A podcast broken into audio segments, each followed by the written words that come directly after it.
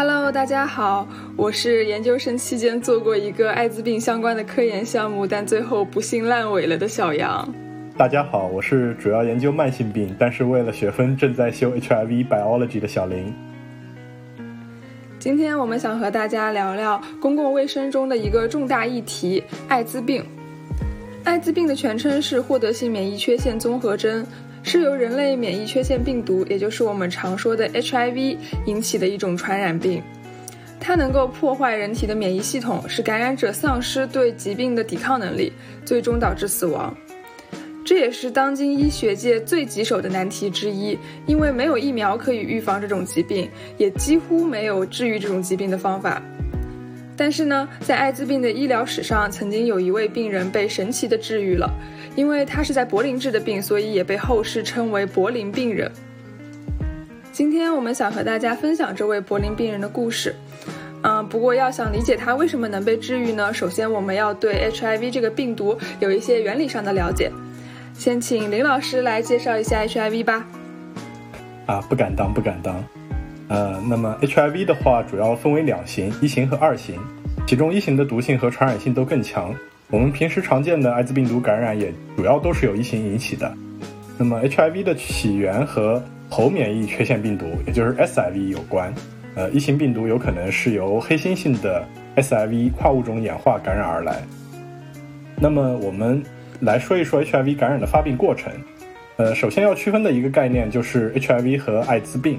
那么刚才小杨也提到过了，就是 HIV 是病毒，而艾滋病是 HIV 感染后因为免疫功能低下出现的症状。那么实际上，艾滋病是 HIV 感染的一个中末期的阶段，从 HIV 感染到最后的艾滋发病，中间其实是一个非常漫长且复杂的过程。通常临床上会把 HIV 的感染和进展分为三个阶段：急性感染期、无症状潜伏期和艾滋病期。第一个阶段，急性感染期一般出现在初次感染艾滋病毒后的二到四周内，感染者会出现一些全身性的症状，最常见的包括发热、头痛，还有一些类流感症状或者说其他的不适。在急性感染期，HIV 病毒进入人体大量复制，并进攻靶细胞，也就是 CD4 阳性 T 细胞，那么我们的免疫系统也会对此做出反应，清理掉大部分的病毒。所以血液学的检测会发现，这一阶段 CD4 阳性 T 细胞会出现一过性的减少，病毒载量也会相对的较高。对于 HIV 早期诊断有一个比较重要的概念，叫做窗口期，也就是 HIV 感染后并不是马上就可以检测出是否发生了感染。那么 HIV 的窗口期指的就是从 HIV 感染人体到血液中能够检测出抗体或者说核酸之间的一段时间。那么窗口期的长度因检测手段而异，个体的差距也很大，可能长达数周到数月。所以 HIV 的检测只有在窗口期之后是阴性，才能排除 HIV 的感染。那这里我们可以补充介绍一下 CD4 阳性 T 细胞具体是什么？呃，这里要回顾一下我们中学期间的生物知识，就是 T 细胞其实是人体的免疫细胞的一种嘛。CD4 阳性 T 细胞是 T 细胞的一种，也是 HIV 的攻击对象。因此，CD4 阳性 T 细胞的计数，也就是数量，能够直接反映人体免疫功能。这也是提供 HIV 感染患者免疫系统损伤状况最明确的指标。啊，那我们的第二个感染的阶段是无症状潜伏期，就像名字一样，这个时期的 HIV 感染者是没大部分是没有症状的。而且这个时期的持续时间可以非常长，可能长达数年。我们之前提提到过，人体的免疫系统会对 HIV 的感染做出免疫应答，在急性期，大部分的病毒会被清除。但是 HIV 病毒非常的狡猾，具有各种的呃各种手段躲避机体免疫系统的追杀。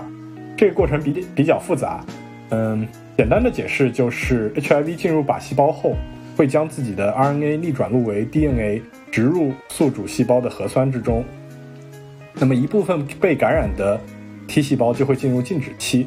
被感染的静止状态的 T 细胞是不会产生新的病毒的，也不会被机体免疫系统所识别，成为我们所说的潜伏期的储存库，英文叫 latency reservoir。当然，这些潜伏的被感染的细胞随时都可以重新活动并产生新的病毒。嗯，随着病毒的复制，在潜伏期，被感染者体内的 CD4 阳性 T 细胞不断的减少，机体的免疫机能不断受损。最后受损到了一定程度，患者就会表现出艾滋病相关症状，也就进入了最后一个阶段——艾滋病期。这一阶段的主要表现就是各种免疫缺陷的症状，包括机会性感染和艾滋病相关肿瘤。比较典型的症状包括非孢子菌肺炎、卡波西肉瘤，还有鹅口疮等等。艾滋病最早于上世纪八十年代在美国被注意到，最初的病例主要是注射吸毒者和男同性恋者。这些患者出现了不明原因的免疫力缺陷症状，比如说刚刚小林提到的肺孢子菌肺炎。这种肺部的真菌感染非常罕见，一般出现在免疫极度受损的患者身上。因为这个病最早发现于男同性恋人群，所以在一开始，这种疾病被称为男同性恋相关免疫缺陷。但是呢，这其实是一种非常不恰当的说法，而且也是对同性恋者的一个污名化。因为这种病其实又并并不仅仅发生在同性恋群体中。在一九八二年的时候，美国的疾控中心使用艾滋，也就是获得性免疫缺陷综合征这个名字来称呼这种疾病。后来呢，人们发现了这个病毒与疾病之间的关系，在一九八六年，这种病毒被命名为 HIV。根据 WHO 的数据，从一九八一年美国科学家发布首份艾滋病临床报告至今，全球约有七千五百万人感染了艾滋病毒。三千二百万人死于相关的疾病。截至到二零一八年，共有三千七百九十万人携带艾滋病毒。艾滋病毒在短短的四十年里面就影响了很多人。我们要控制一个传染性疾病的传播，了解它的传播途径是很必要的。大家应该都知道，就是艾滋病毒的传播主要有三种，就是血液传播、性传播和母婴垂直传播。其中母婴之间的传播又包括了孕期经胎盘的感染。分娩时，婴儿接触到母亲的血液和分泌物的感染，以及母乳喂养带来的一个感染。HIV 的传染源也就是 HIV 的感染者。这里值得注意的是，处于窗口期的感染者虽然没有办法被检测出，但是依然具有传染性。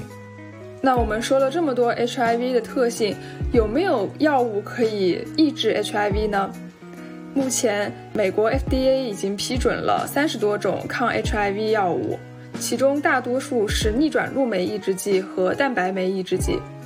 对，这里说的逆转录酶抑制剂啊，就是我们刚才提到过，呃，HIV 是一种逆转录病毒，病毒进入到宿主细胞之后，需要将自己的 RNA 逆转录为 DNA，然后整合进宿主细胞的遗传物质中。那么，逆转录酶抑制剂抑制的就是这个过程，而蛋白酶抑制剂顾名思义。抑制的是蛋白酶的正常作用。蛋白酶是在 HIV 病毒成熟过程中一个重要的酶，所以说干扰这个酶的正常作用，也可以起到抑制 HIV 的作用。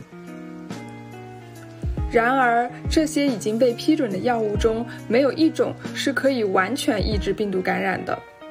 而且，由于 HIV-1 突变株的产生，大部分均能对不同类型的拮抗剂产生耐药性。此外呢，研究者发现，除了病毒入侵必须的 CD4 受体以外，还有一些重要的辅助受体，比如 CCR5 或者是 CXCR4。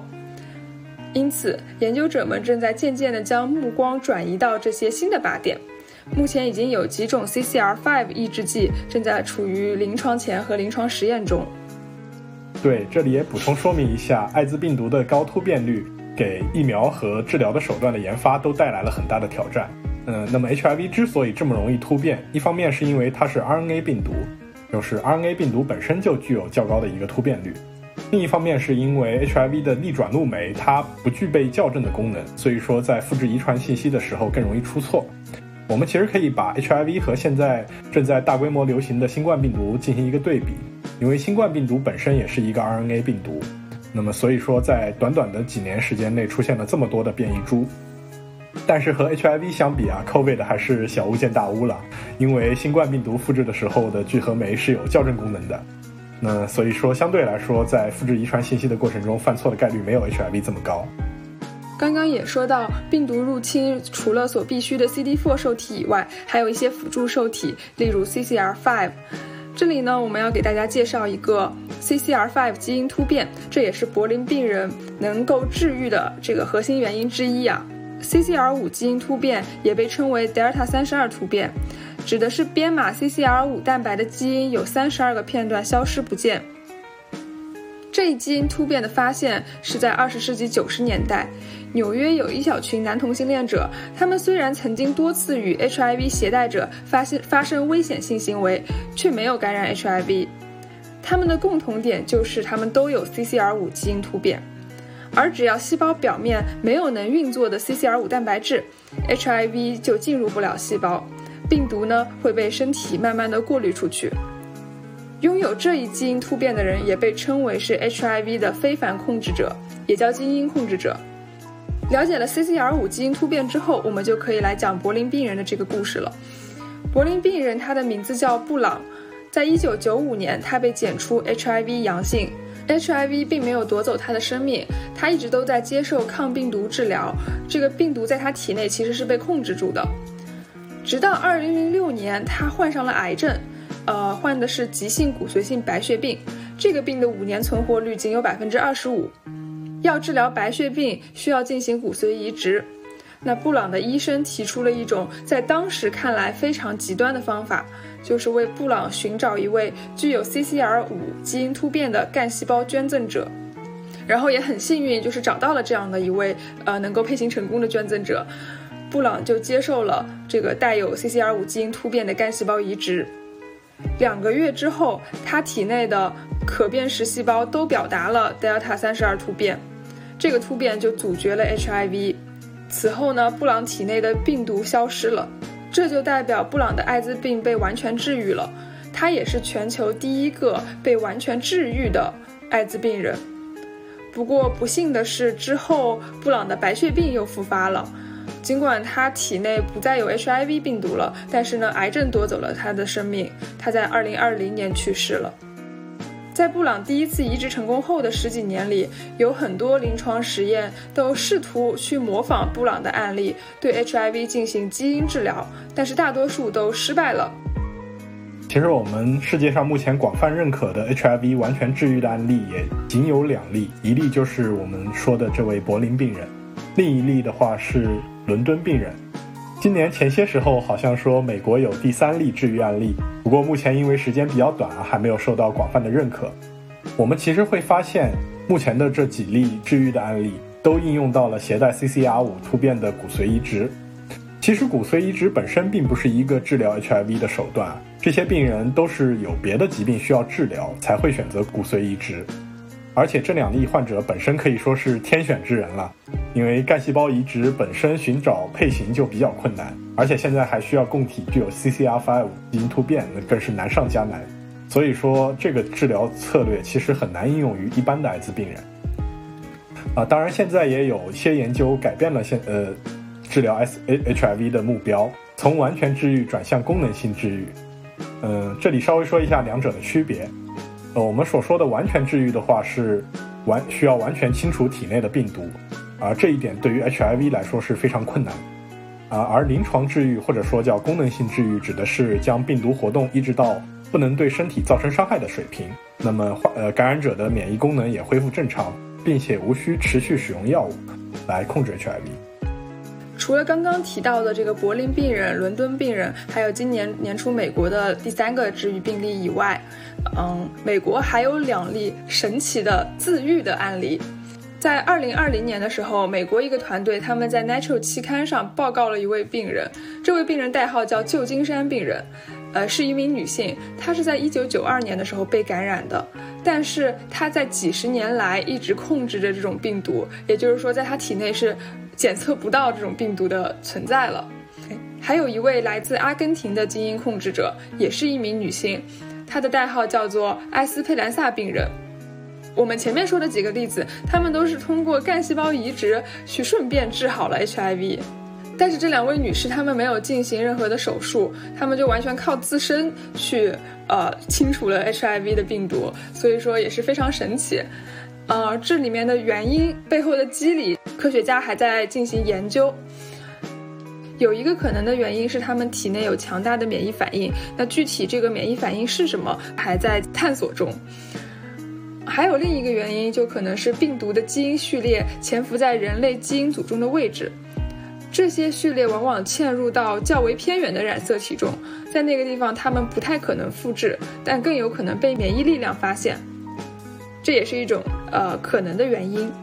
对，现在的科学家也在不停地做出自己的努力，希望攻克 HIV 感染。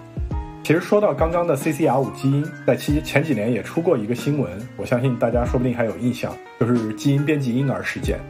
当时国内的一个叫贺建奎的学者招募了一批 HIV 感染的夫妇，呃，他们都是男方是 HIV 阳性，女方是 HIV 阴性。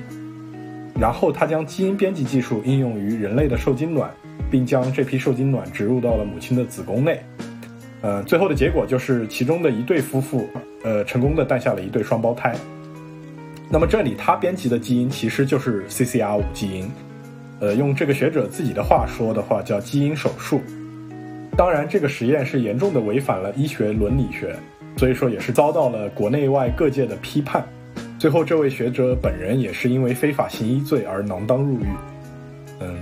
其实以目前的医疗手段而言啊，即使是母亲感染，我们也有相当有效的阻断垂直传播的手段，可以将母婴传播的感染率降到非常低，降低到个位数。那么更不用说是父亲感染了，所以说这个实验本身不仅是不人道的，也是没有必要的。贺建奎是在二零一九年被判的有期徒刑三年，那其实，在上个月，也就是二零二二年的四月，他刚刚刑满释放了。在贺建奎宣布了基因编辑婴儿之后，世界卫生组织的总干事，也就是谭德赛，他成立了一个由十八个专家组成的专家咨询委员会，专门负责制定人类基因组编辑的全球治理和监管标准，用来审查与人类基因组编辑相关的科学伦理，还有社会和法律的挑战。就其实我们从这件事情也可以看到，HIV 它除了在病病毒本身的这个研究之外，还有很多社会伦理上的挑战，包括我们公共卫生领域常说的一个，除了病毒本身以外，污名化也会给患者带来很大的伤害。其实这污名化还是源自于人们对病毒的不了解和恐惧，还会有些人担心接触了艾滋病人就会被感染。但艾滋病毒只能通过体液或者母乳传播，像我们平时日常生活中的握手啊、触摸等等行为，都是不会传染艾滋病毒的。对艾滋病人的污名化，它其实不仅对艾滋病人的身心健康会产生很多负面影响，呃，更严重的是，这种耻辱感可能会阻止艾滋病人去寻求必须的治疗。如果感染者他刻意的去隐瞒，或者说逃避现实、拒绝治疗，反而是不利于疾病的预防和控制的。所以说，要消除社会上的污名化，正视 HIV 是征服这个病毒必不可少的一步。那我们今天和大家分享了这么多有关艾滋病和 HIV 的知识，希望大家能够有所收获。嗯，如果有其他的问题，也欢迎给我们留言。欢迎大家订阅我们的节目，呃，也欢迎大家在评论区和我们交流。我们下期节目再见，谢谢大家。